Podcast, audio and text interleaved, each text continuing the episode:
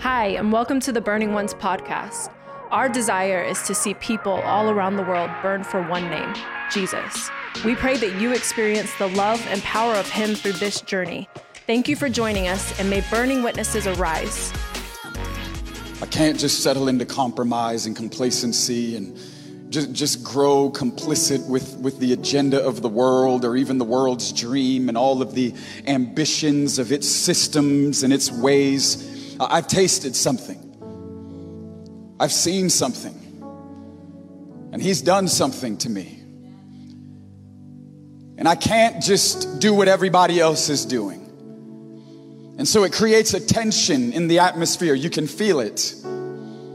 That there's an energy whenever hungry ones get together.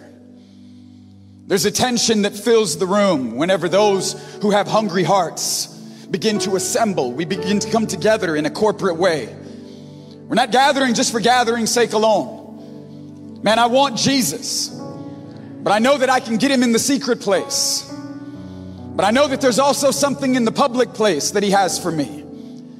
And I know that there's things that happen when we're together in a time like this that don't necessarily entirely happen when I'm all alone in the secret place.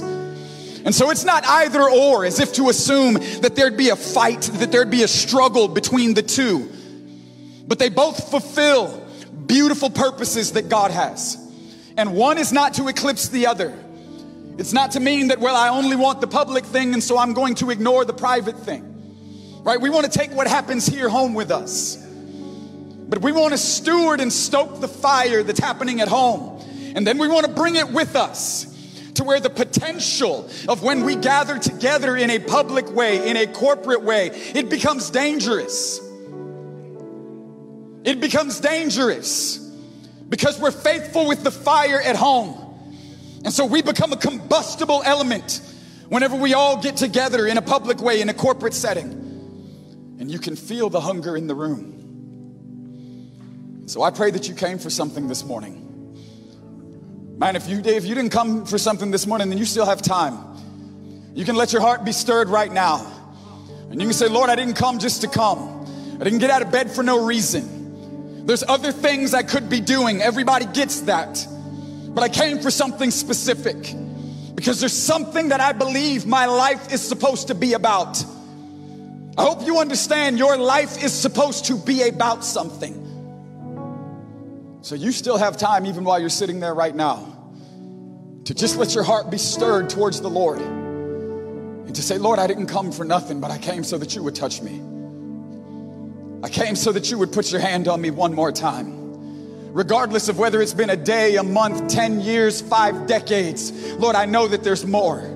I know that you're an inexhaustible well of glory, that you're an endless resource of riches. I know that you never run dry. I know that you never disappoint. I know that you have a drink that when I drink it, I won't thirst for anything else. I'll look no more because I will have found the pearl of great price. Lord, I'm here, but I'm here and I'm after something specific. Man, I pray that you're after something specific this morning because he's the rewarder of those that diligently seek him.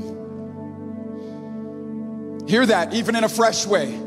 He's the rewarder of those who diligently seek him. Man, is there a seeking that's alive on the inside? Is there an asking? Is there a seeking? Is there a knocking? Is there a pursuit that is alive on the inside? Not for the things of the world, but for this man for this man alive from the dead, glorified forever, radiant in all of his glory. And is there a hunger? If there's not, ask the Lord. Say, I'm not hungry the way that I know I should be. Touch me this morning. Man, I just don't have the desire alive on the inside. Man, I've grown frustrated with the world. Man, I've grown frustrated even with God because of all of my suppositions about where He is and what He's doing or what He's not. Like Habakkuk said, God, where are you? Because as I'm surveying the worldly landscape, surely you can't be present. He said, while turmoil seems to abound and wickedness seems to be on the rise and on the increase, and the celebration of sin is saturating the land, God, where are you? Habakkuk is a prophet, but he's frustrated. He's frustrated because he can't figure out what God is doing in time or in the moment that he is alive. Have you ever had a frustration with God? Have you ever wondered, Lord, where are you? What are you doing? Have you ever wondered, is there a purpose to the moment in time that we are all standing and attempting to steward? Has there ever been a groan that's been produced out of your frustration? Oh God, where are you? A groan because you know that there's more a groan because you realize that I can't be satisfied with the circumstances that seem to be saturating the land. This is where Habakkuk was, and Habakkuk is a prophet. So don't assume that just because we have the embodiment or an office or the responsibility of a title, that we still can't have the producing of frustration on the inside because of the circumstantial evidence that we are looking to in the world around us. Grateful to be in a room with hungry ones this morning. Pastor Rob and Betsy, thank you. Jeff and Courtney, thank you. If you'd like to open your Bible somewhere, I guess we could do that as well. You could open to Psalm 90. We'll start with verse 12 and just take off running from there. David says in Psalm 90, as he's crying out to the Lord, in verse 12, we have a verse that is very provoking for me. David says, Lord, teach me to number my days, or depending on your translation, teach us to number our days. Not just because we want to familiarize ourselves with the calendar, not just because we want to be proficient, right, in being able to sort of systematically put our life together according to dates and times right? We value the sons of Issachar, the discerning of times and seasons, and knowing what they should do pertaining to times and seasons or times and seasons of prophetic company. But David says, Teach me to number my days so that I might be able to present to you a heart of wisdom.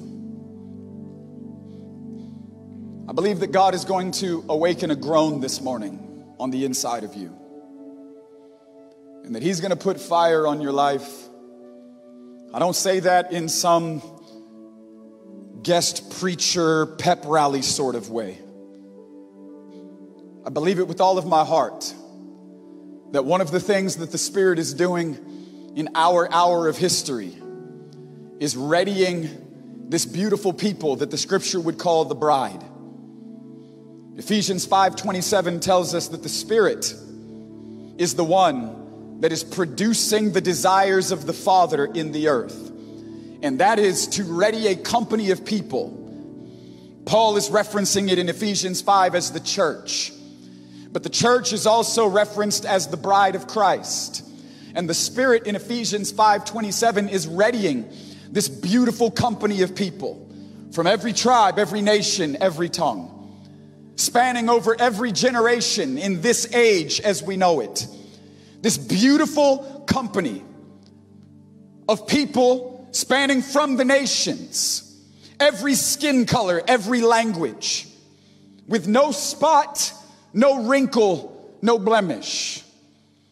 And we know that the Spirit is readying the bride that Jesus desires because Jesus thinks his bride is to die for. And the bride that Jesus deserves because he has laid down his own life and declared it is finished.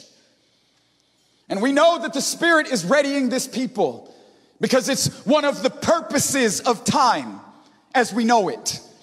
There are a variety of purposes that time is actually fulfilling. And David is declaring in Psalm 90, he is, he is suggesting, he is praying it out, he is interceding, he is before God. And the desire in his heart, or one of them at least, is Lord, teach me to number my days so that I might be able to present to you a heart of wisdom. David is saying, I want to live my life in a way that you have determined is wise. You see, we don't belong to the world. And so the world doesn't get to determine what is wise for us to do with our lives. You need to hear that. Fox, CNN, MSNBC, they don't get to determine what's wisdom for us. The stock market doesn't get to determine what's wisdom for us. The folks in Silicon Valley don't get to determine what's wisdom for us. Political parties and the affiliation or the allegiance thereof, they don't get to determine what's wisdom for us. David not only recognizes that he wants to live in a way that's wise, but he also understands where the source of this wisdom is to be found. He understands that at the end of our life, there is going to be one set of eyes and one voice that matters. Paul says it best in 2 Corinthians 5 that we are all going to face this judgment seat of Jesus. And Jesus and Jesus alone will have the two most important words that any of us have ever heard in our entire life. Well done. But you see, these two words belong to Jesus. And David understands that God, I'm gonna have to look to you if I actually wanna live in a way that you've determined to be wise. That if I wanna live my life with wisdom, then I have to turn away from every other source of information, every other place of inspiration, and I have to set my face in a one thing kind of way. She read it out during worship. Psalm 27. This one thing I ask, and this is what I will seek. David had a singular pursuit because he had a singular eye. Jesus said, when your eye is single, then your whole body will be filled with light. You will be illuminated. You will be radiant. We know that David says in Psalm 34 that those who look to him they will never be disappointed and they will be radiant. Their faces will glow. We will be the bright ones in the earth that Paul references in Philippians 2 that in a dark generation that looks like the night sky, our lives will be hung in place or framed into position like burning bright stars. David says, I want to live in a way that you say is wise. But in order for me to do that, I actually have to come to you. I have to look to you. My life has to be deeply planted. I have to be anchored into God's presence. Because it's only in the place of presence that I then have access to know what is God's purposes. I have to come to God to know what God wants. I have to come to God to find out what God is doing. And this is what David is crying out for. He says, I know that there's a lot of ways to live, and you realize it too. There's a lot of ways to live. There's a lot of stuff that we can be doing. In fact, Jesus said it himself you can do no thing apart from me. You can do a whole lot of nothing. You can do a whole lot of nothing. It'll be something, but in the end, it'll mean nothing. Meaning, it'll only satisfy an immediate agenda. But everything that is immediate is not directly connected to something that is ultimate. And Solomon says, as he's surveying over life in the book of Ecclesiastes, I love the book of Ecclesiastes, by the way.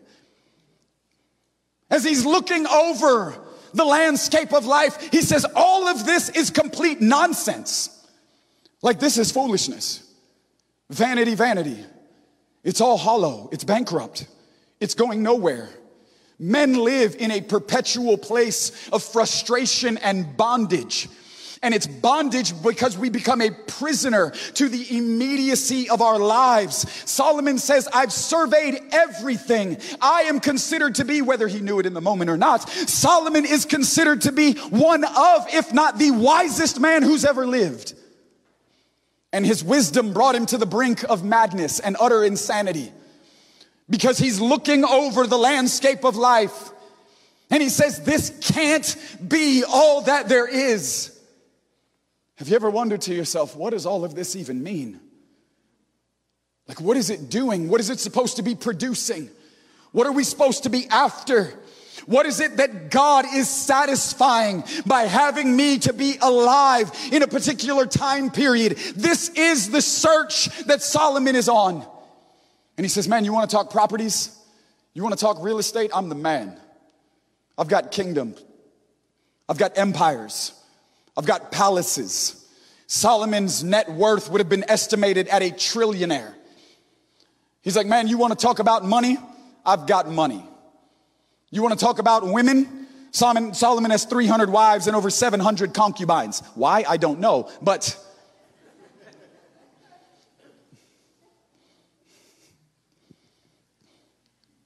But Solomon comes to a very important conclusion in Ecclesiastes 3. He says there's a time and a season for every activity under the heavens, uh, a time to plant and a time to reap, or a time to sow and a time to reap. There's a time to uh, put down and a time to tear up. There's a time for this and a time for that. And he comes to this conclusion. He says, For God has branded the hearts of men with a sense of eternity that God has branded the hearts of men with a sense that there is something more than the moment that you and I are living in. That there is a sense of forever that exists on the other side of what we are living in that is referenced as now. That today is referenced against or being used as a resource against what we would consider to be that great and terrible day that prophets prophesied all throughout the Old Testament. And the reason that it's great and terrible is because it will be great for some and terrible for others. You see, because time is serving a variety of purposes. And one of those purposes is to ready a people that are going to love Jesus, be married to him forever, and then serve alongside of him as a suitable companion or helper. We call this the bride. That Jesus is longing to be married to forever the people that he laid his life down for. This is one of the purposes of time. This is one of the purposes of time. And it is this people that God is now using in the earth throughout the nations, conforming them to his image so that they can be ready to be married to his son, but then also readying the nations for the return of his son as king. This is what we understand. Our lives are being readied for eternity as we are being conformed into the image of Jesus, right? This is what we all that have come to believe have been predestined for. At least if we believe the Bible, then that's what Romans 8 tells us. For those that God foreknew, he also predestined. Romans 8 29. And he predestined them to be conformed to the image of his son. So we understand that we are on a journey in time to become more like Jesus so that at the end of time, we can marry Jesus and be with him forever, ruling in all of creation alongside of him. Well, that's exciting to me. It doesn't look exciting to these folks. I'm going to look this way. I'll come back to you guys. You'll get another chance.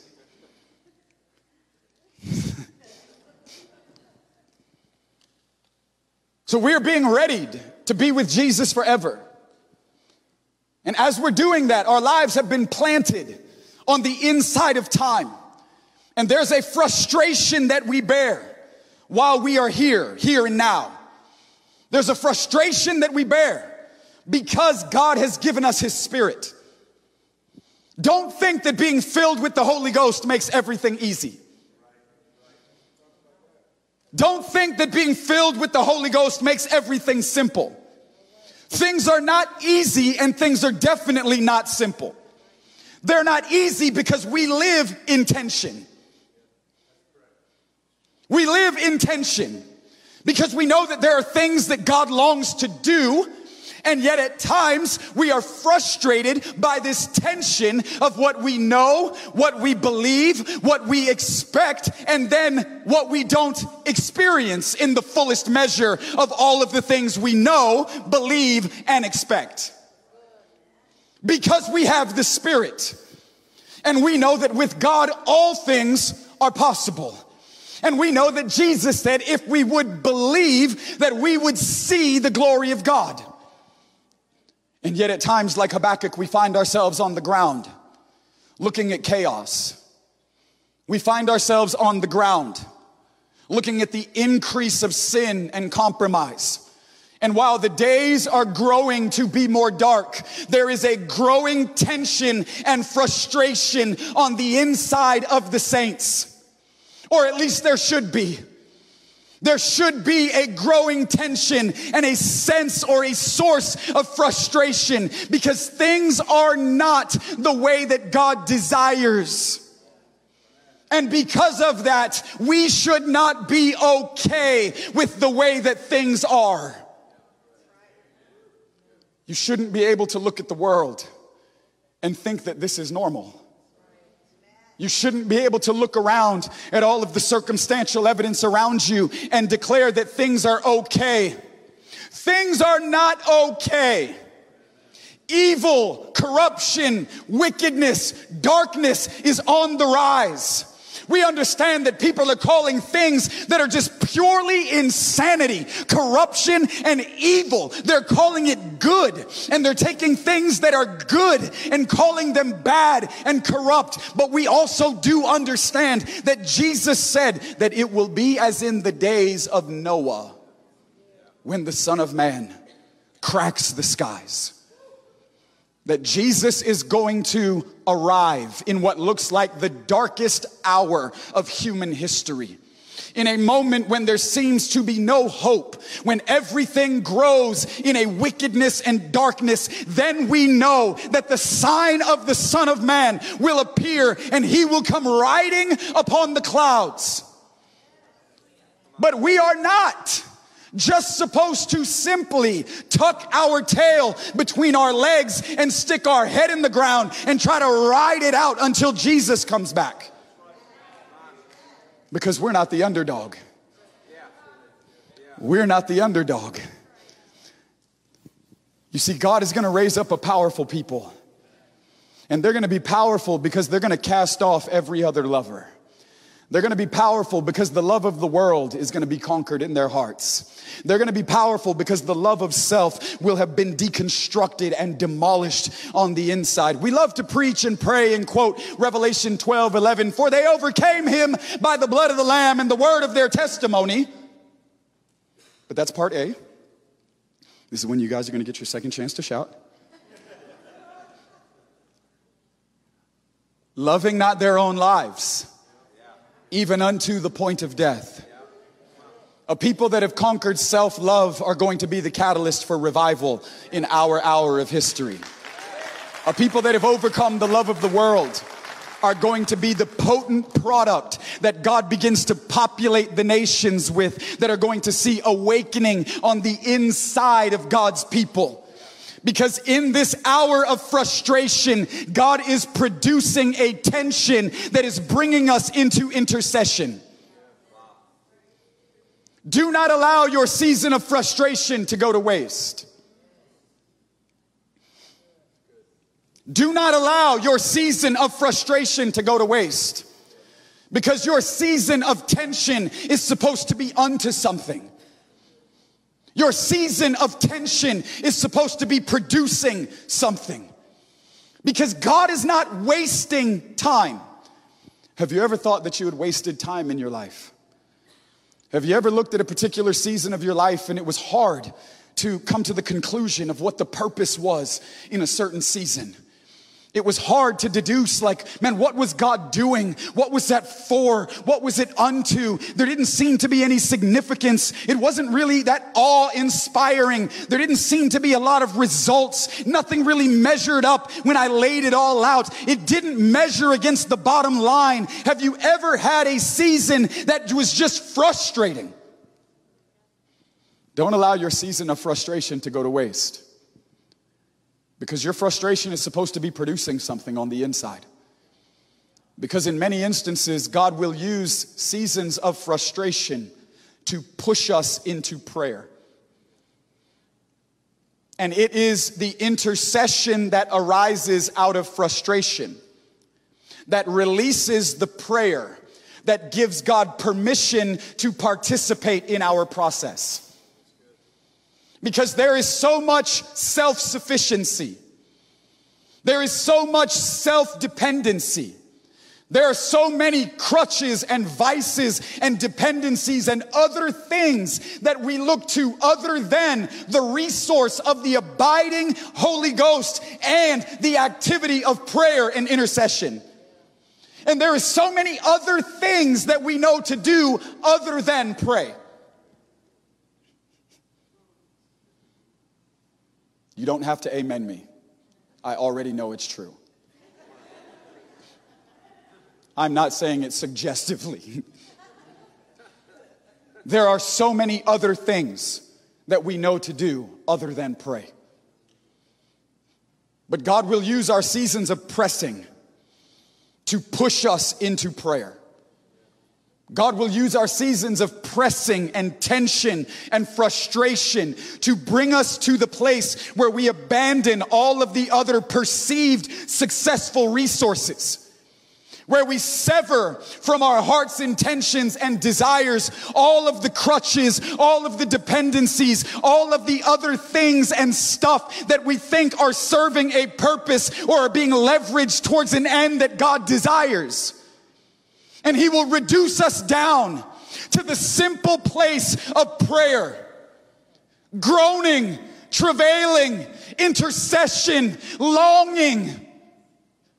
Man, when was the last time we sat in a room all by ourselves and the spirit of intercession came on us? And I don't say the spirit of intercession as if it's some other spirit like Casper the ghost. The spirit of intercession is the Holy Spirit. Because Jesus is the high priest and he is the great eternal intercessor. He's at the right hand, alive forever, ever interceding for you and for I. And Paul says in Romans 8 that it's the spirit alive on the inside that is interceding with groaning and travailing and utterances, which in many cases can't even be communicated with intelligible speech. Man, when was the last time we got alone with God? And a groan hit us so hard that I didn't even really know what to say anymore. But I realized that my power wasn't in my own communication in the place in prayer. That I realized that my greatest resource wasn't my articulation or how many words it was that I knew I could pray out in a fanciful way. Because Jesus said in Matthew 5 and 6 and 7, He told them in chapter 6, don't be like those guys who think that they can go out and with a loud voice and a lot of fancy words that that's what's going to get the job done. But God has a way of bringing us into broken places. He has a way of putting the squeeze play on us in life in a way where we just can't produce by our own resources. Where we're now frustrated because of our own inability to produce another outcome other than the, the squeeze that we're experiencing. And we're in a moment right now in our nation and throughout the nations where we understand that the nations are raging. The nations are raging, Psalm 2. But when the nations are raging, what are we supposed to be doing? When the nations are raging, ask for the nations. While they're raging, we are asking. This is prayer. While they're raging, we are asking. This is intercession. While they're raging, we are asking. This is the groaning, the travailing of God. He's doing something throughout the nations to ready them for the return of his son, even in the midst of their raging against him and his purposes. And God is doing something right now on a global landscape, and it's affecting you and me in a very individual and personal way. Because there is a lot of frustration and a lot of pain and a lot of pressure that's being applied to our lives. And if we're not careful, we will get caught up in the current or the swirl of the world and all of the chaos that they are longing to see people's lives be devastated by. If we are not careful, we will get tossed to and fro, and a double minded man becomes unstable in all of his ways. But this season of frustration is supposed to be producing something in you. It's supposed to be producing that cry that gives God permission to do with you what He's always wanted to do with you. Hear me.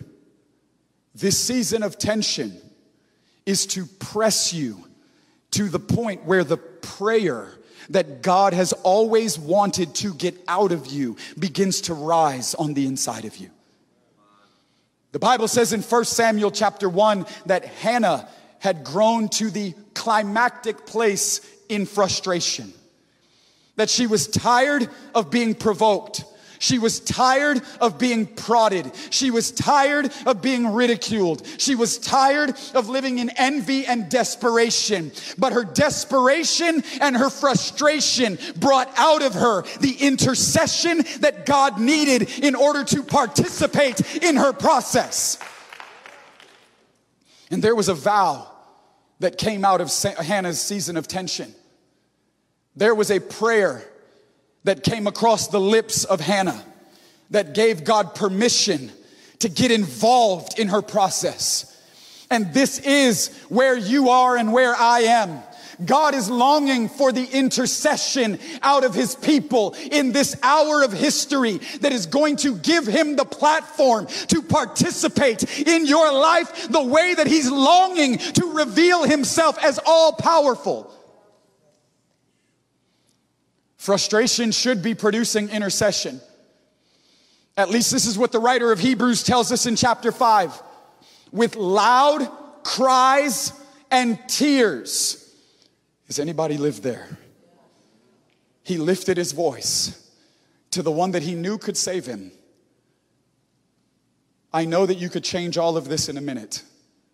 So if you're not, that means that it's got to be serving a purpose that's greater than my own intellectual understanding. Because there is a rock that is higher than I, David says. There is someone and something that is greater than the I, someone that's greater than my own interpretation someone that's greater than my own ability to resolve and analyze and perceive my own human fleshly understanding. Lead me to the rock that is higher than I. And Jesus, with loud cries and tears, lifts his voice to the one that he knows is able to save him. But he learns obedience through what he suffers.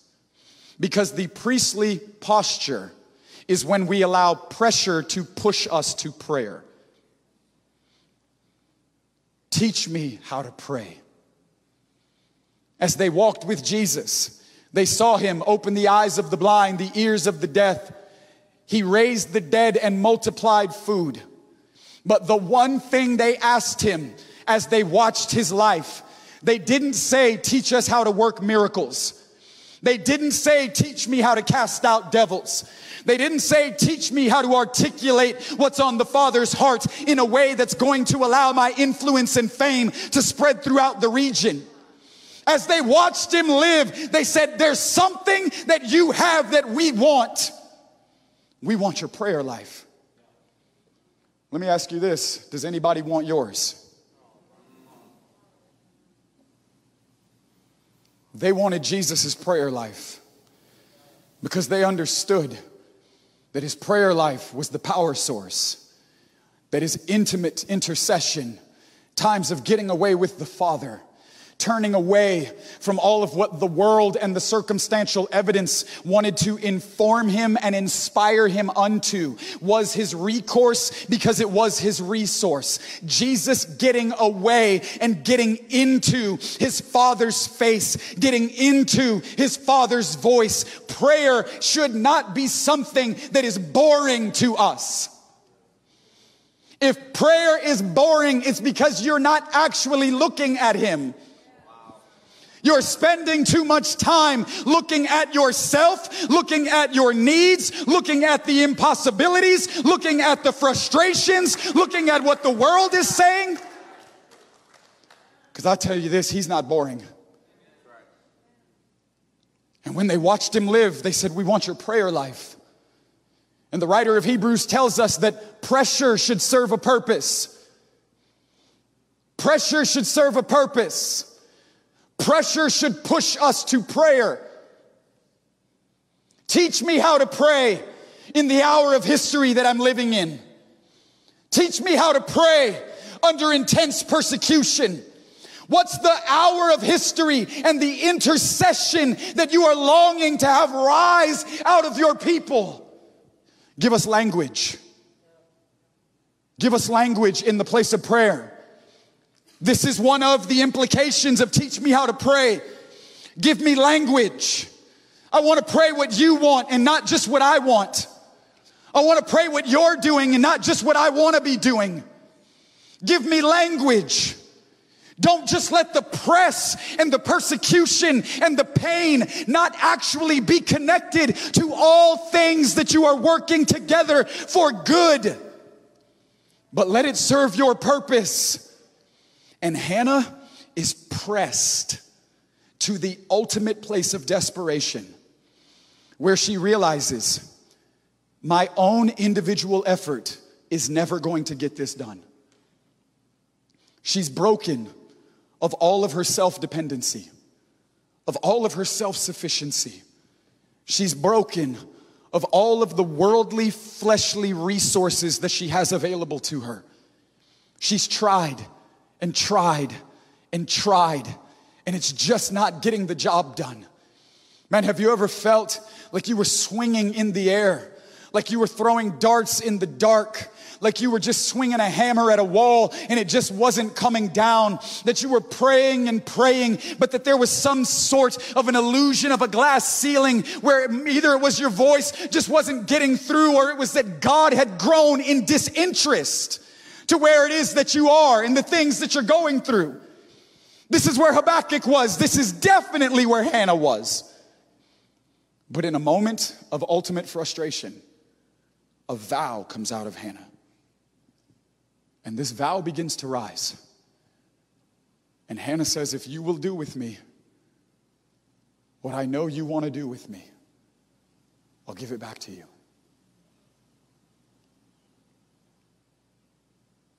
I won't try to take any of it for myself.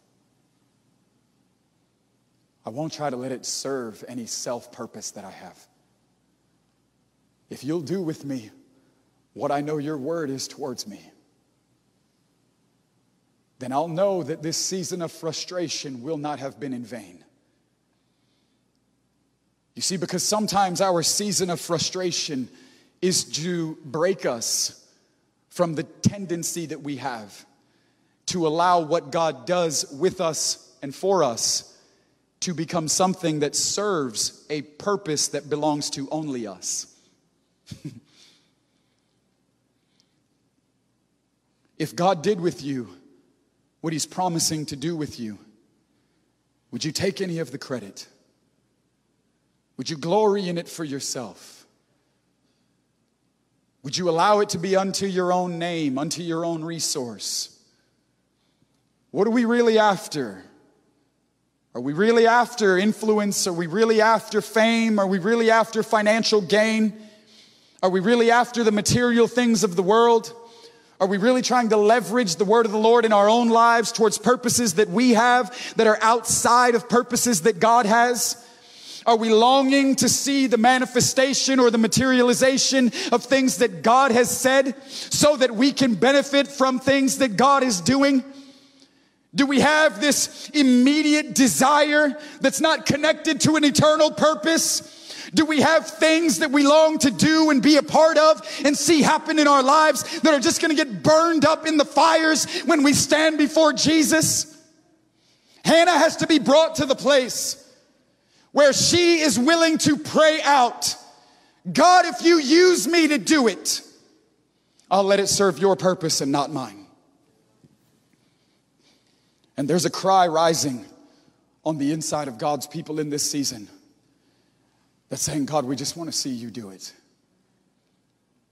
My name doesn't have to be attached to it. My face doesn't have to have any type of association. But I know that you're wanting to release glory in this hour of history. I know that you're wanting to raise up a powerful company of people that are going to walk as a living demonstration. They're going to have signs and wonders and miracles. They're going to be stirred with great fire because they're going to be possessed by the Holy Ghost. Lord, we want to see you do something in our city. We want to see you do something in our nation. We want to see an outbreak of the glory of God that have it cover the nations of the earth. And Hannah's brought to the point where the vow comes off her lips God, if you'll do it, I'll give it back to you. But her season of frustration was not in vain because it produced the prayer that God had always been looking for, that granted him the proper access in order to be involved in her process the way that he had always been looking for.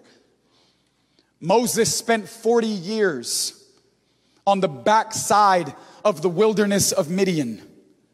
After having grown up in the right place, having access to the right platform and resource, we find out in Exodus 2 that Moses begins to behave like the system that he was raised in.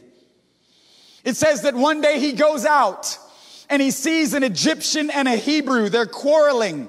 They're engaged in some sort of hostile struggle. The, the idea is that they're fighting. And Moses involves himself and he kills the Egyptian and he buries him. You see, Moses begins to behave like the culture in which he was raised. And so God has to pull him out because he's not yet ready to fulfill the purpose that God has. Because he is in them, but he is also like them and he has to pull him out. This is Second Corinthians 6 17. My people come out from among them and be separate. This is the prayer in John 17. We are supposed to be in the world, but not be of the world. Moses knew the what, but he had not yet learned the way. And so God had to pull him out so that he could break him from all of the influence of the culture and the system around him because what was around him got inside of him and Moses started behaving like those that he was supposed to be a deliverer to. Some of our eyes just got super big.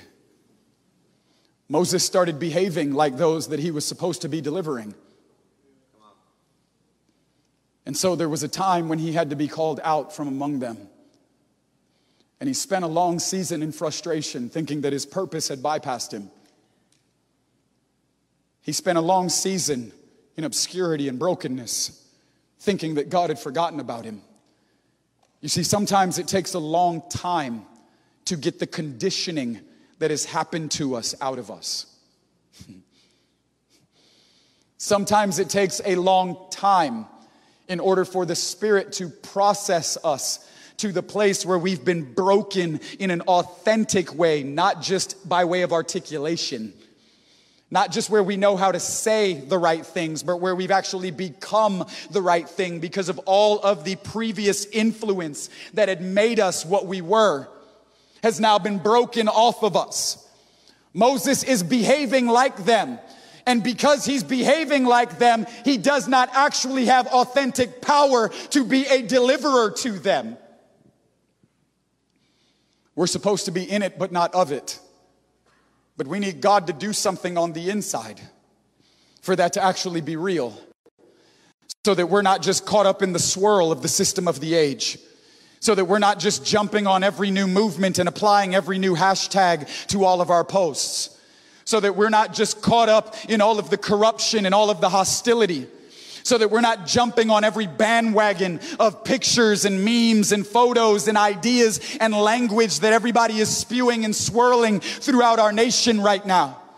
There's something of authenticity that actually has to happen on the inside so that we can be among them, but not behave like them. And Moses has to be pulled out. He has to be pulled out so that what was growing on the inside can be pulled out.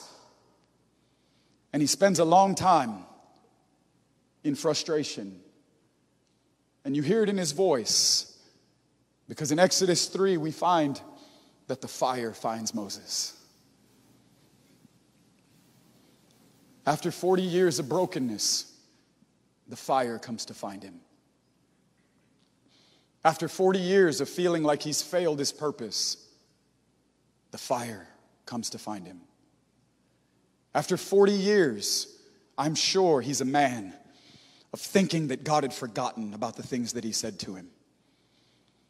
40 years of feeling like he had his moment, but he failed because he just didn't know how to live it out the right way. 40 years of having to wrestle in the tension of am I ever going to get another shot? Is God ever going to circle back around and come looking for me again? Is he ever going to do what he said? Is he faithful? Was I off? Did I miss it? Did I just have the wrong idea of who I was or the things that I carried? Did I lose my way? And after 40 years, the fire comes to find him. And it says that Moses is in a routine place, but something extraordinary happens because he notices that there's, there's a bush that's on fire. And, and it's actually really special because it says Moses turns aside. The idea is that Moses turns away from everything else that could have possibly gained traction in his attention. And he gave all of his attention to the fire. He gave all of his attention to the fire. And when he gave all of his attention to the fire, a voice came out of the fire.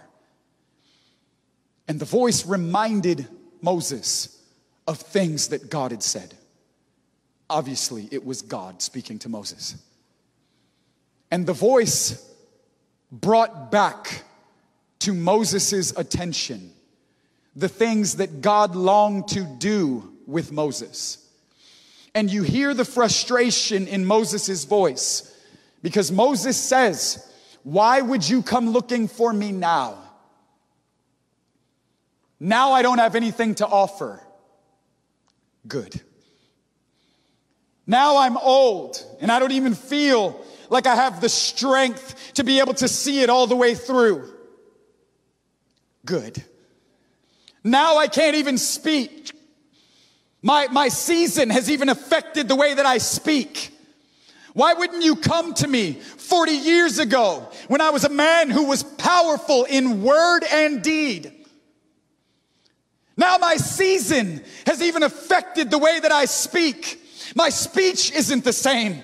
I can't even talk the same. I'm no longer impressive. I'm past my prime. Now's not the moment. Go find somebody else. I don't have anything to offer. And God says, that's exactly why you're ready now. Because your season has broken you of your self sufficiency. Because your season has broken you of your self dependency because your season has deconstructed all of the self satisfaction that you had with your own gifting, with your own intellect, with your own power, with your own prime of life, with your own relational resources, with all of your own abilities perceived to be able to get the job done. Because you realize now that you actually can't get the job done, then now maybe you'll actually realize that I'm the only one that can get the job done. And Moses, you're ready now. Because now you'll rely upon the fire and no longer upon yourself. The fire comes to find Moses in a moment when Moses has nothing else to depend on but the fire of God that found him in the middle of nowhere. And Moses puts all of his attention on the fire. Moses sets his face towards the fire, and the fire redefines him, and the fire redirects him. Man, are you willing to give all of your attention to the fire? Are you willing to turn away from every other thing, every other place, every other resource, every other self thing that you've ever had in your life, and give all of your attention to the burning? Because I believe that God is going to find some of us this morning with fire. I believe that God is going to find some of us this morning with fire. And that the fire that God touches our life with is going to produce on the inside the groan that God has and not the groan that the world has. The groan that God has and not the groan that you and I have but that the fire is going to raise us up and the fire is going to redefine us and the fire is going to commission us to serve God's purpose in this hour of history. And God told Moses, I'm raising you up and I'm sending you because the cries of my covenant people keep coming up to me. And Moses, I'm going to send you back into the midst of them. I'm going to send you back to be among them because I long to deliver them. I long to deliver them. I long to deliver them. I believe that God is going to put fire on us for every space and place of influence that life has to offer where you're going to actually realize that it's time to wake up to God's purpose. This is what David cries out Teach me to number my days. I have to realize that there is a purpose for time so that I don't waste time. So that I don't waste time doing what the world says I should be doing so that I don't waste time doing what all of my friends or relational resources say I should be doing. But it's time for me to turn away from every other and to get face to face with God. It's time for me to turn away from every other and give my attention to the fire that's on the inside. It's time for me to break all of the influence and inspiration from every other so that I can present to you a heart of wisdom. I want to present to you a heart of wisdom. And I know that the wisest thing that I can do is to look at you and trust you and to say, God, here I am. If you'll touch me, then I'll let you send me. But if you won't touch me, then don't send me. This is what Moses cries out later in his life because he learned something that day in front of the bush. If you won't touch me, then don't send me. He said, Lord, don't send us up from here if your presence is not going to go with us. Because if you will not actually be in the midst of us, then there will be nothing that will differentiate us from everybody else. There will be no distinction. There will be no power. There will be no glory. We will be just like the rest of them. But he said, Lord, we want to see your glory. We want to see your glory. I believe that there's a pressure that's been pushing all of us to cry out for the glory of God. I believe that there's a pain and a persecution that while the nations have been raging, that is pressing us, you and I, into priestly posture, where with loud cries and tears, we are lifting our voice. And that this season is actually producing the intercession that God desires. That this season is actually quickening our hearts, causing us to come alive to God in the place of prayer. And the embodied spirit that's alive and resides on the inside is beginning to groan, travail, intercede. Because Paul said that the spirit that's in you prays for you and intercedes with groanings, utterances, at times unintelligible speech, in perfect alignment with the will of the Father. The groan of the Spirit on the inside is for your kingdom come, your will be done. The groan of the Spirit on the inside is not to fulfill our will, but it's in alignment with the Father's will. The groan of the Spirit on the inside is I know that the Father has a purpose and that that purpose right now is being worked out throughout the nations of the earth. And the Spirit's groaning is synchronized with what's on and in the Father's heart.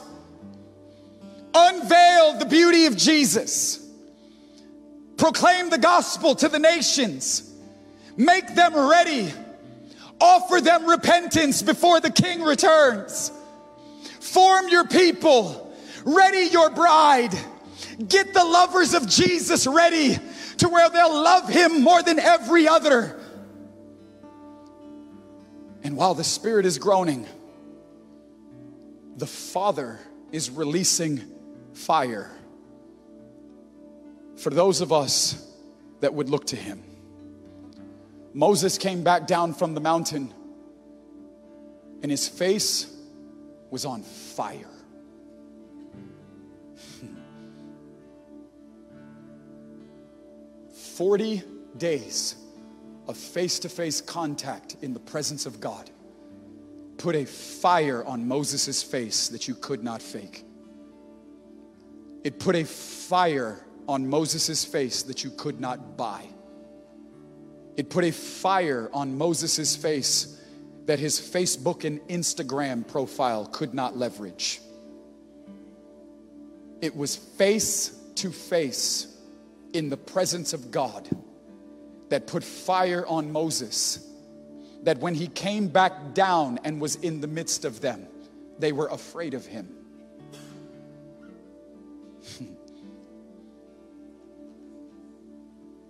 They were afraid of him because he had fire on him. They were afraid of him and did not know what to do with him because of what being in the presence of God, the effect that God's presence had on him. Man, we need to get into the presence. We need to get face to face with God. And we need to let what happens to us in the presence actually have a real effect on us. We need to let what happens to us in the presence actually put real fire on us. We need to let what happens to us in the presence be now what gives us or grants us our influence whenever we come back down from the mountain, enter back in to the world system and circumstances. And God is preparing a people that He can plant in every space and place, in every space and place, to burn and to groan.